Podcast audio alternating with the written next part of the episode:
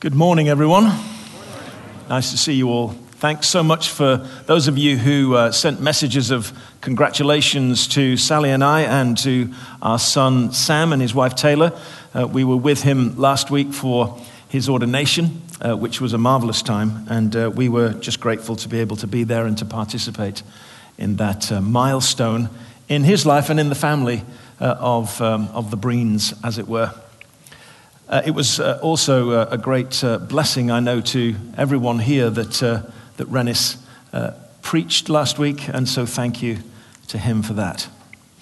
Um, it, wasn't, it wasn't a deliberate mistake, but it was a real mistake that I made the week before when I mentioned Renoir instead of Rembrandt. And I know that there were some um, art historians within the congregation who uh, sent messages around saying he's got the wrong artist. You're right, uh, I did get the wrong artist. Um, if, um, if, you want to, um, if you want to follow up on that particular Dutch master and the spiritual meanings behind this marvelous painting by Rembrandt, um, the book that I would recommend is a book called The Return of the Prodigal Son by Henri Nouwen. Um, he's a, I think he was a French Canadian uh, Christian writer, and uh, you can see that the, the painting is there on the front uh, cover, and it's a beautiful meditation on the work of God in bringing us home. Over the last few weeks, we've been looking at this theme of covenant. The two great themes of Scripture that really undergird all of the other themes of Scripture, as I understand it, as I've read the Bible over the last 40 or 50 years, are the themes of covenant and kingdom. Covenant is all about the relationship that God initiates by his decision in his sovereignty with us through the Lord Jesus Christ. He makes us one with himself.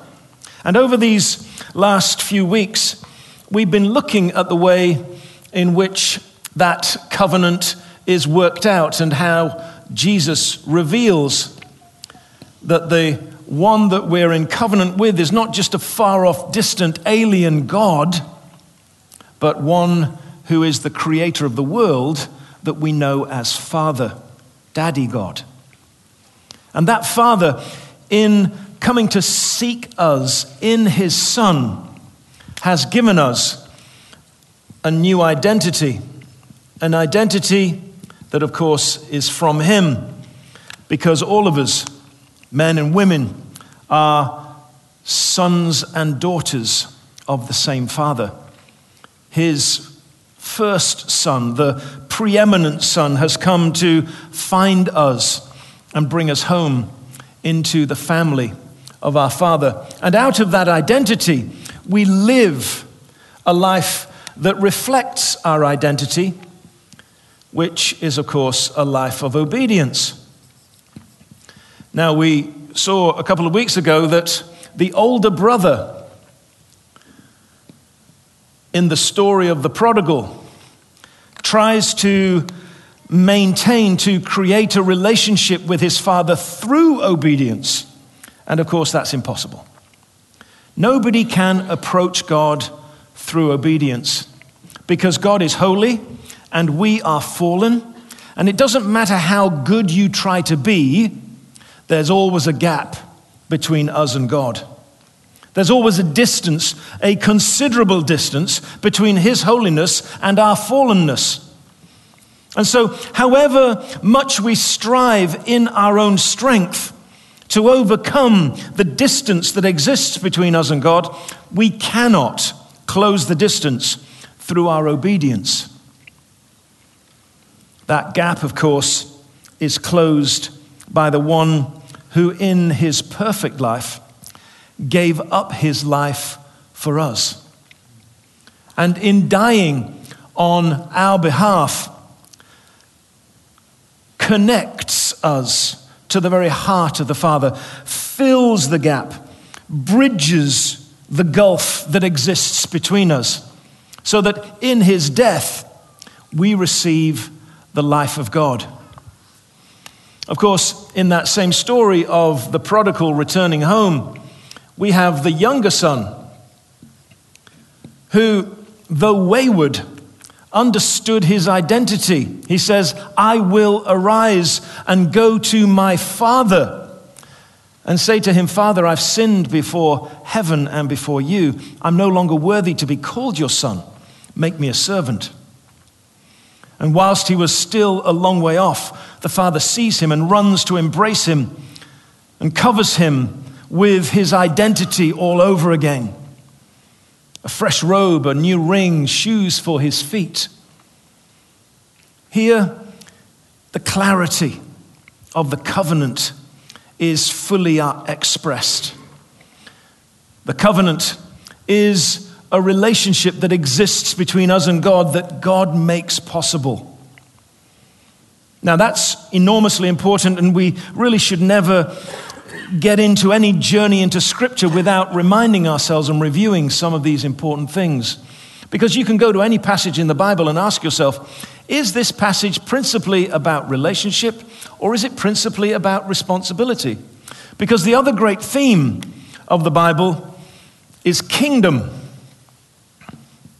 If one is covenant, the other is kingdom.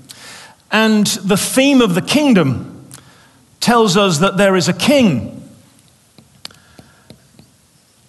And that king has enormous authority and in that authority is able to exercise incredible power. Of course, the king is the same person as our father. It's a shock sometimes for us to realize how powerful our father is, how significant he is, how important he is. I remember as a five year old going to the army barracks with my dad. He was the regimental sergeant major. As soon as we arrived at the barracks, people started saluting him. I, had no idea why they were showing him such deference. This was the man who I sat on the couch with on a Saturday afternoon and we watched wrestling. And he would maybe have a beer and break wind and and he was great. I loved him. I respected him enormously, but I never thought of saluting him. But here are all these people saluting him, and even the people that were his, his uh, superiors were clearly quite intimidated by him. I realized that my father had a really big job. And so it is as we encounter the two great themes of Scripture, we discover, yes, that God is our Father, but our Father is the King of the universe. And he wields enormous, unrivaled, incredible authority and power. And here is perhaps the greatest shock of all that because of his decision to make a relationship with us, he has decided to exercise his rule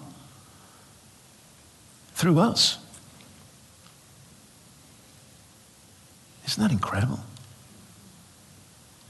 That his plan from the very beginning was that the responsibility of kingdom life was to represent him in his rule.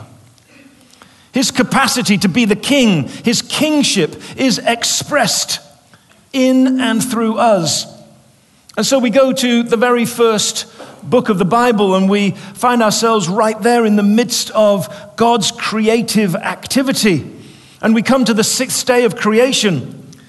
And God says in verse 26 of chapter 1 of Genesis, Let us make man in our image, in our likeness, and let them rule. Let them rule over the fish of the sea and the birds of the air and all of the creatures that crawl on the ground. Let them rule. God's intention in making us in his image was to leave his imprint upon us, the imprint of his presence. Perhaps we can kind of visualize the clay from which we're made and the handprint upon it, and the handprint filled with the hand always. And so we're never supposed to be any more than an arm's length away from God. But having been made in his image, of course, for intimacy and relationship, we're also made for representation. Yes, relationship is the first priority, but representation follows hard on the heels. And so to live the kingdom life is to live the life of choosing to represent God. God wants to rule through you. That was always his plan. That was always his intention. Now, we have fallen from that place, of course. We are fallen creatures. This is a, a fallen creation. But we are in the process of redemption. The fundamental, crucial battle has been won by Jesus on the cross. And in that victory, God has declared that there is a new humanity being born in the likeness of the resurrected Christ. And so we, in the now, struggle with the not yet. We, in the present, long for the future because there will be a day when you are revealed for what it is that God made you to be. Paul says, all of creation is on its tiptoes, waiting for the revelation of the children of God. Don't you love that? On tiptoes, eager, anticipating what you will look like at the return of Christ. Because you'll be splendid, you'll be magnificent you'll be a ruler. God extends his kingdom, his kingship in you and through you. And right now, sure, we're waiting for that revelation, but we're not waiting for something that's not already happening because the seed has been planted and the new day has begun and the present is being changed by the inbreaking of the future. And so we begin to taste the powers of the coming age. Isn't that exciting? Well, it's the Bible, it should be. I think maybe four or five people were excited. The rest of you are kind of uncertain about that. So, how do we, how do we, as it were, embrace this reality? How do we engage in this kingdom life? What would it be like for us to begin to look more like what we will become? Well, the kingdom itself is revealed, of course, preeminently in the person of Jesus. And in the person of Jesus, we see that the kingdom is a kingdom that is articulated by the word of Christ. And next week, we'll look at how we can participate in the living out, in the incarnation, and in the proclamation of that word. As long as we understand that, then we can move to this next reality, which is that the kingdom is articulated by the works of Christ. Jesus came to proclaim the kingdom. There was a proclamation, but there was also a demonstration of the kingdom. Jesus demonstrated what the future would be like when there was no sin, when there was no sickness, when there was no sadness, and when Satan was overcome. And that demonstration was so clear that everyone saw it and had a window into heaven for that moment. Jesus would have us participate in those works. And we'll look at that in a couple of weeks' time. But this week, we're going to look at the way of the kingdom. What is the way of the kingdom? How how can we immerse ourselves in an understanding of what it means to represent the king. What, what would it take for us to represent the king right now, right here? Well, to do this, and to be faithful to Scripture and to be consistent with what it is that we've done so far, we're going to go back to the first book of the Bible. When you look at the first book of the Bible and you just count up the verses, it's quite clear that there are two enormous stories. Yes, there are the stories of, of the garden and the stories of the flood and the stories of various other things.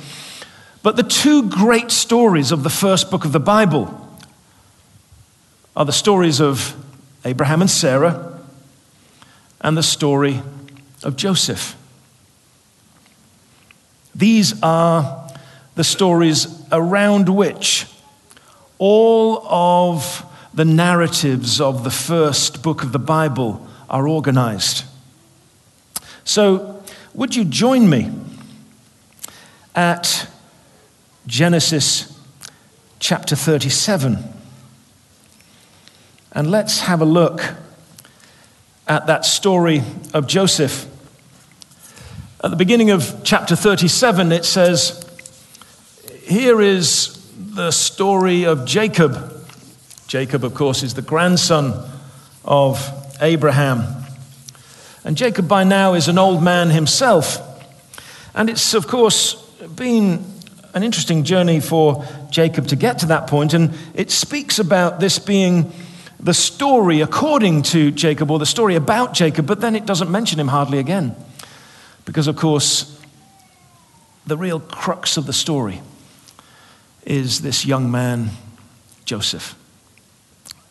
Joseph is a remarkable young man.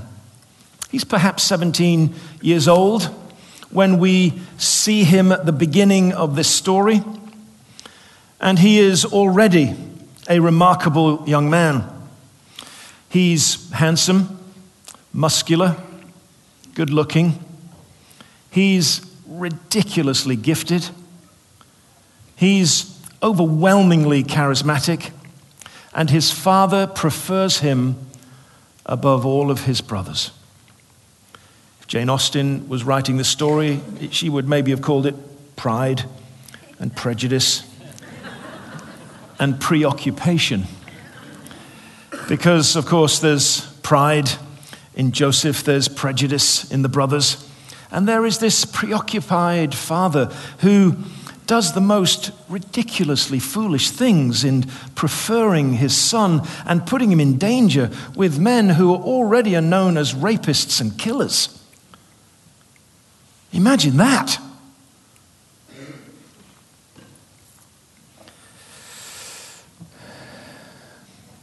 Joseph, a young man of 17, was tending the flocks with his brothers, the sons of Bilhah and the sons of Zilpah, his father's wives, and he brought their father a bad report about them.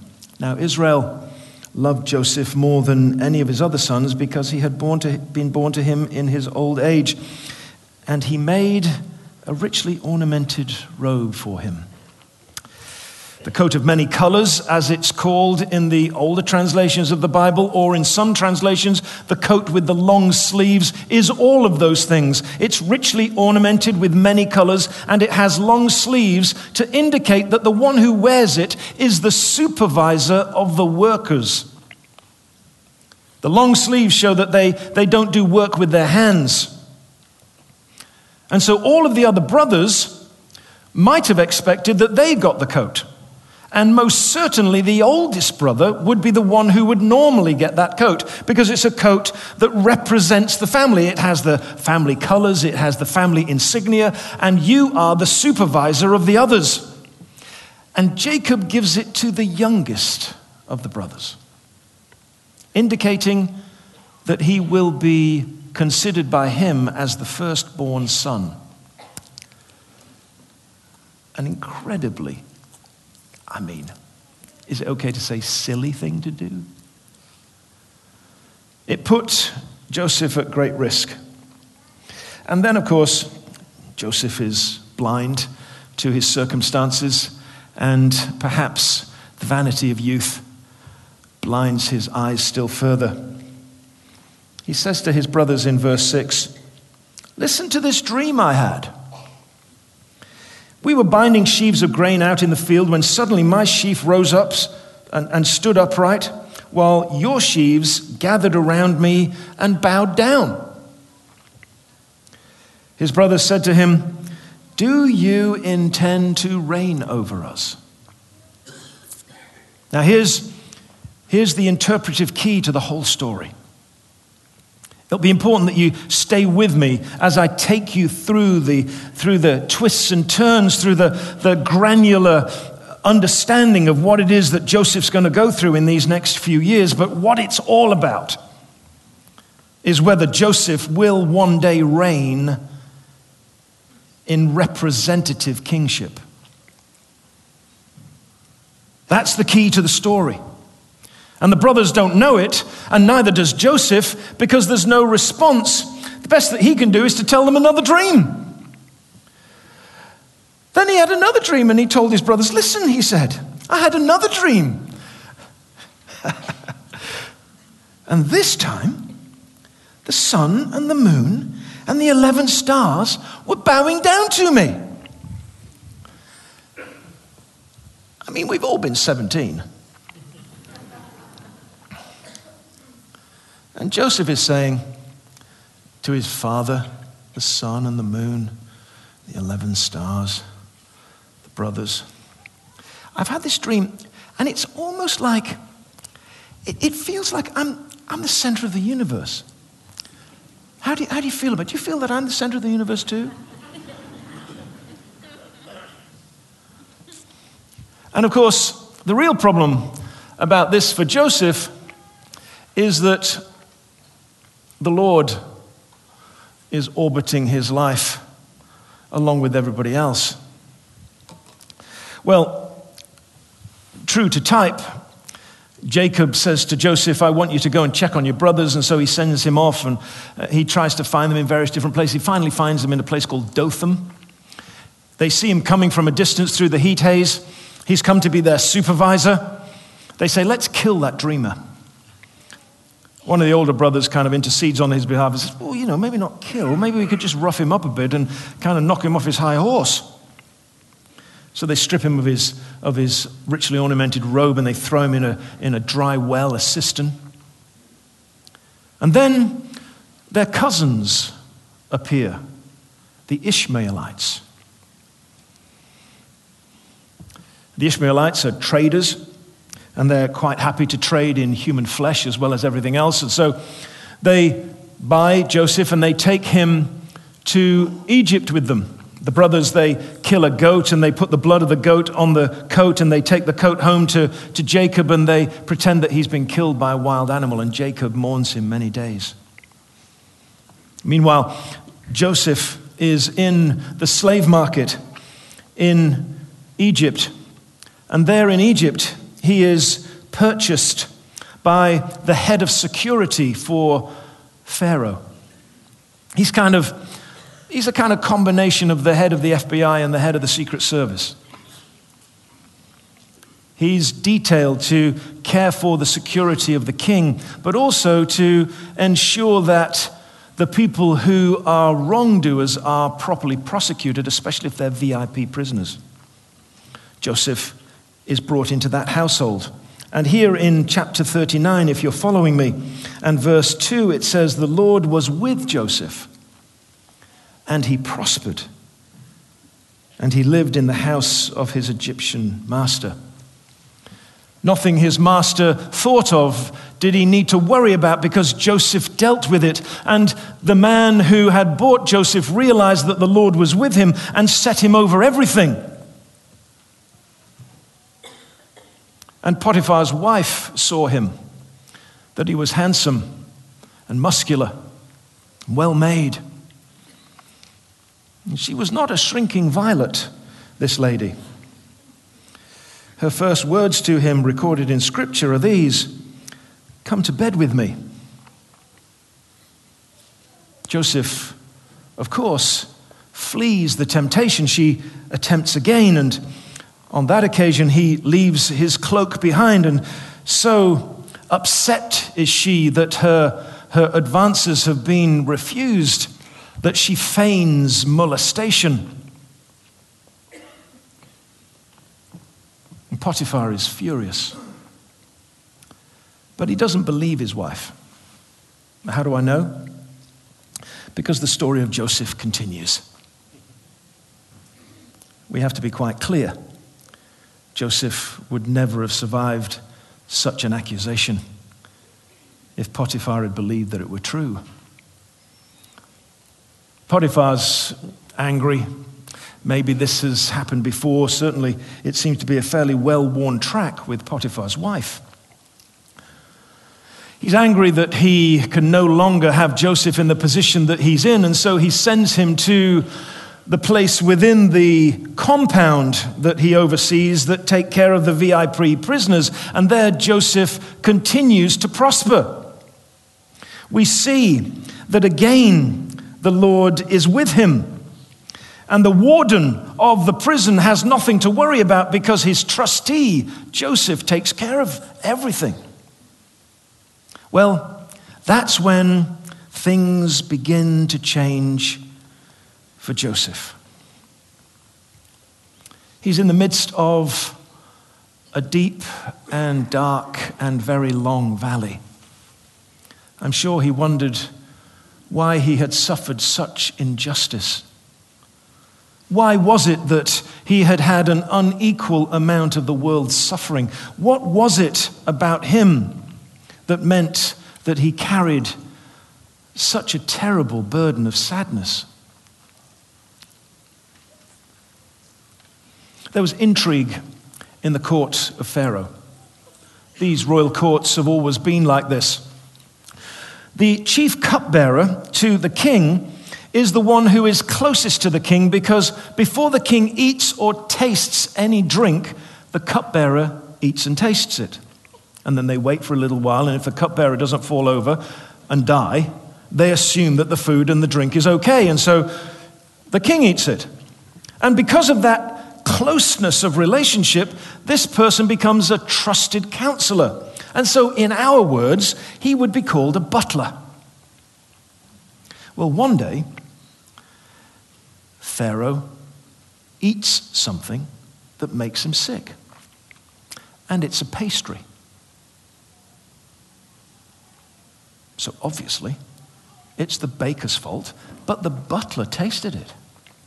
So maybe there's a conspiracy between the baker and the butler. And so the butler and the baker and the candlestick maker are put in prison. There's no candlestick maker, but there's the butler and the baker, they're put in prison. And they are examined for the truth of their story. And in the midst of that anxiety, of course, they're liable to have sleepless nights. And when they sleep, they have troubling dreams. And the butler has a dream of a mug and him squeezing grapes into that mug and offering it to the king. And the, but- and the baker sees a basket on his head and birds eating the pastries from the basket. And they have no idea what it means. And they come down to breakfast where Joseph is serving, and they're both downcast. And Joseph asks them what it is that's wrong. In Genesis 40 and verse 8, it says, We both had dreams, they answered, but there is no one to interpret them. Then Joseph said to them, Do not interpretations belong to God? Tell me your dreams.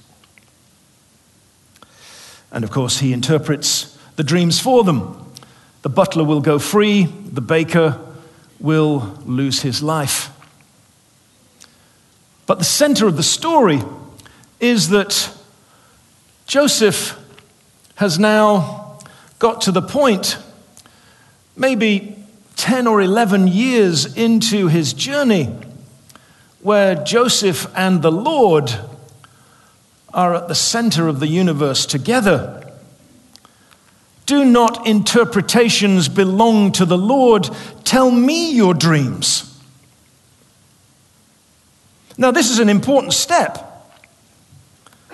It's not the final step, but it's an important way along the journey. But Joseph has a little further to walk, and that part of the journey is the darkest portion. Because though he says to the butler when he's set free, Don't forget me, of course he's forgotten. He's forgotten until Pharaoh has his dreams.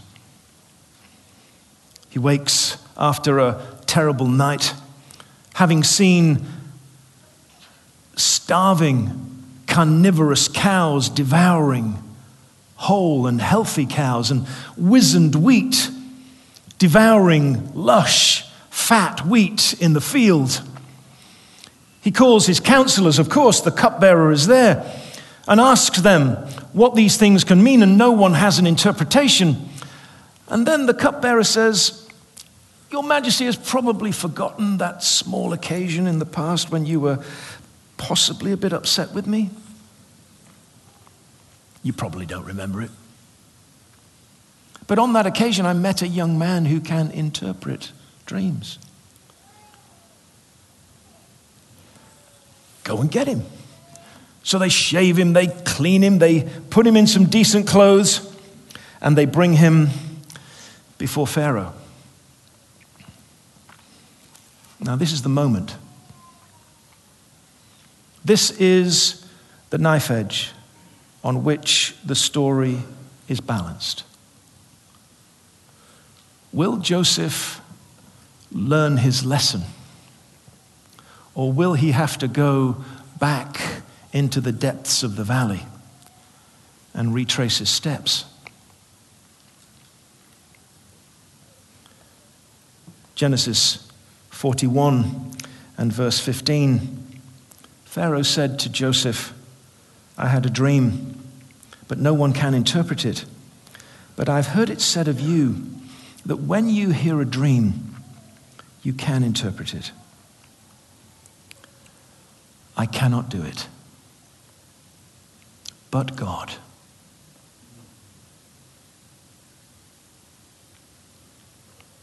I cannot do it. But God can.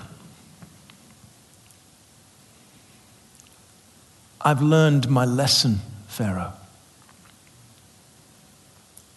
I've understood that for all of my talent, for all of my prowess, for all of my personal strength and charisma, I cannot do it. It doesn't matter how it is that I've been gifted, it doesn't matter how talented I am. It doesn't matter the privilege or the opportunities that I've had. I can't do it, but God can.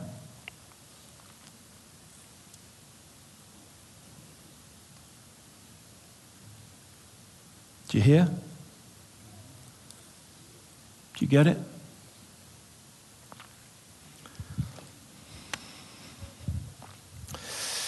The journey is a hugely important journey. This is the way of the kingdom.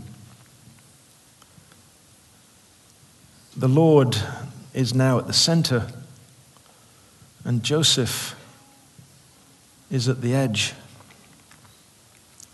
And now he can be used. Now, God can speak through him more effectively. Now, God can work through him more effectively. Now, the words and works of the kingdom of God can function because someone has learned the way of the kingdom.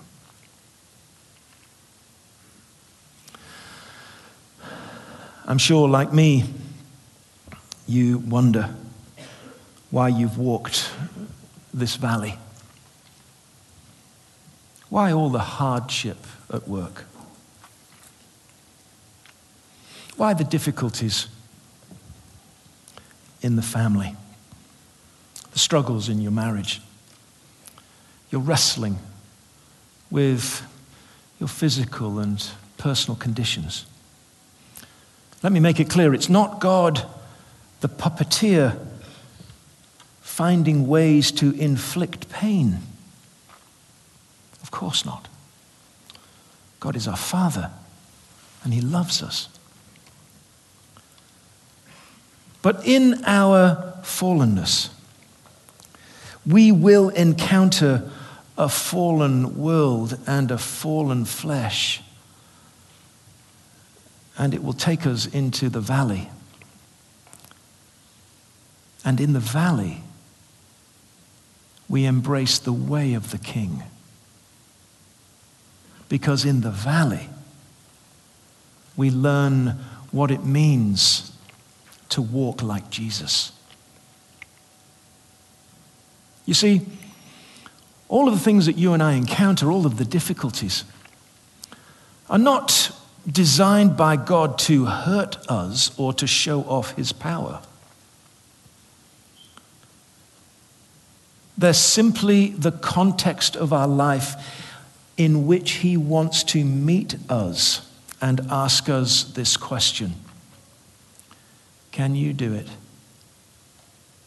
Or can I?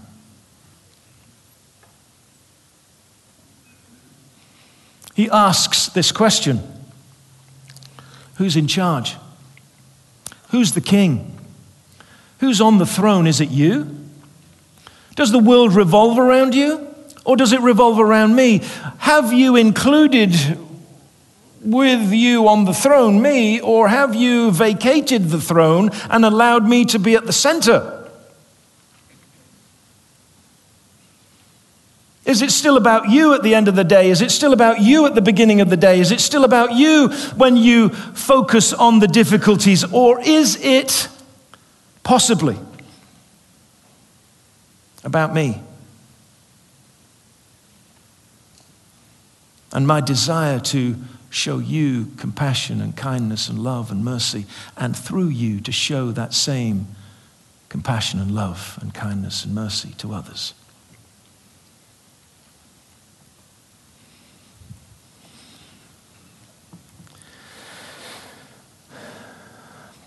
Paul, he puts it like this in Ephesians chapter 2 and verse 5. Your attitude, your attitude, my attitude, our attitude should be the same as that of Christ Jesus, who, being in very nature God, did not consider equality with God something to be grasped but made himself nothing, taking the very nature of a servant, being made in human likeness, and being found in appearance as a man. He humbled himself and became obedient to death, even death on a cross. Therefore, God exalted him to the highest place and gave him the name that is above every name, that at the name of Jesus every knee should bow in heaven and on earth and under the earth, and every tongue confess that Jesus Christ is Lord to the glory of God the Father. Your attitude should be the same as that of Christ Jesus. You see, you and I, we start out on this journey, this journey of life. And unwittingly and unknowingly, perhaps through kindly, preoccupied parents, we begin to think that we're the center of the universe. And little by little, the path takes us on an entirely different journey than the one that we expected. And we find ourselves way down in the valley. But here's the thing in the valley, we meet another person who won a great victory in the valley. It's in the valley that we meet Jesus. It's in the valley that we discover his way. It's in the valley that we find ourselves at a cross. And we realize whatever valley we've been in, Jesus has been there too. However hard our valley, he has known that suffering too. However difficult that valley, he's been there. However much our sin and foolishness contributed it, he's been there and he's won back that ground on our behalf. Jesus has been to the valley the deepest and darkest valley. And so, however deep that valley is of yours or mine, He will meet us there. And here's the shocking and the astonishing thing you'll discover that in meeting Him there, the journey in getting there has been the preparation that you needed to follow Him from there into the life that He has for you and the ways in which He wants your life to touch the lives of others. Because, of course, it doesn't stop at the cross.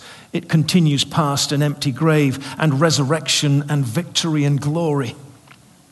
And so, God's goodness and God's mercy and kindness, His authority and power are expressed in you because you've learned the way of the King. I've learned the way of Jesus. So, where are you today? Are you in that valley? Is that valley something where you're crawling to get up the sides? Or is that valley a place where you're prepared to surrender and say, Jesus, I embrace your way because I know I'll meet you here, and I trust that you won't leave me here, but you'll carry me from this place. A young woman some weeks ago came to the first time I preached on Psalm 23 and I talked about the valley. She came to us today. She said, I'm coming out the other side of the valley, and it's wonderful. It's wonderful.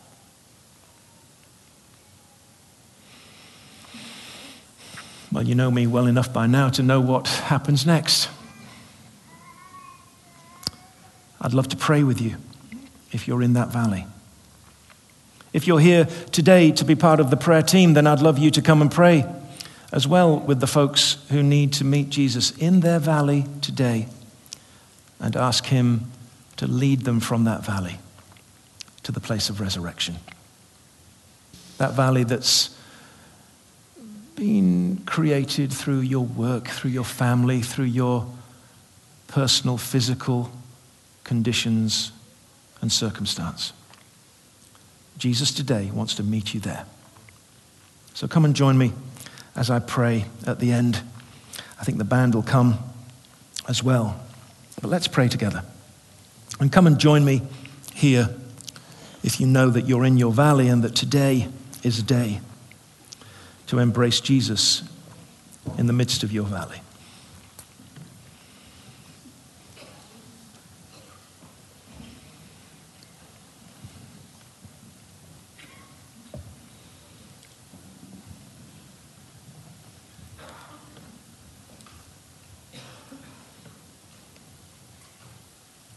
It's so important that we use our bodies as instruments of prayer and so, in coming forward, it's not a demonstration to anyone else other than yourself. And God sees what we do, and He receives it as prayer. So, you come. You come.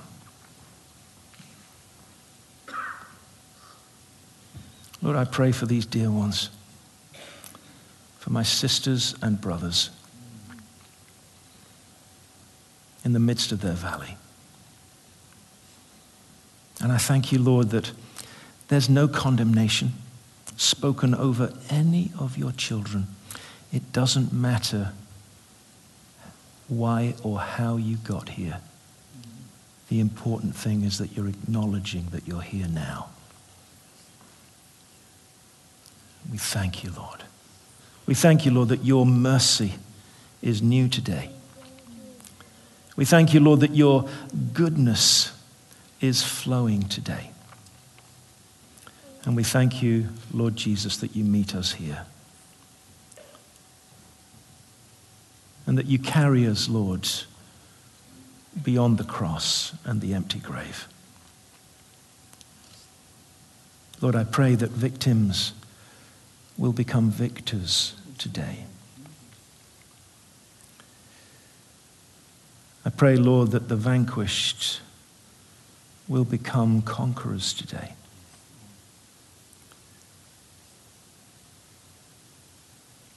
And that through submission, Jesus, we'll see the power of your life.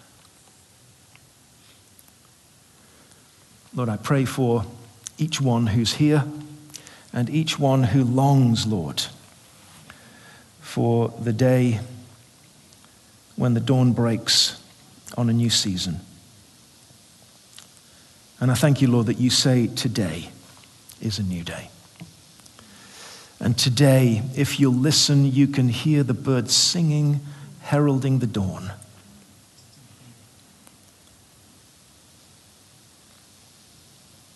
And so, Lord, we, we surrender at this point.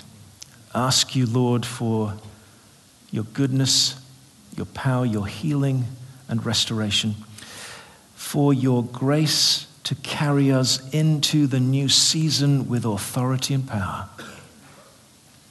We pray it in the strong name of Jesus and all God's people say,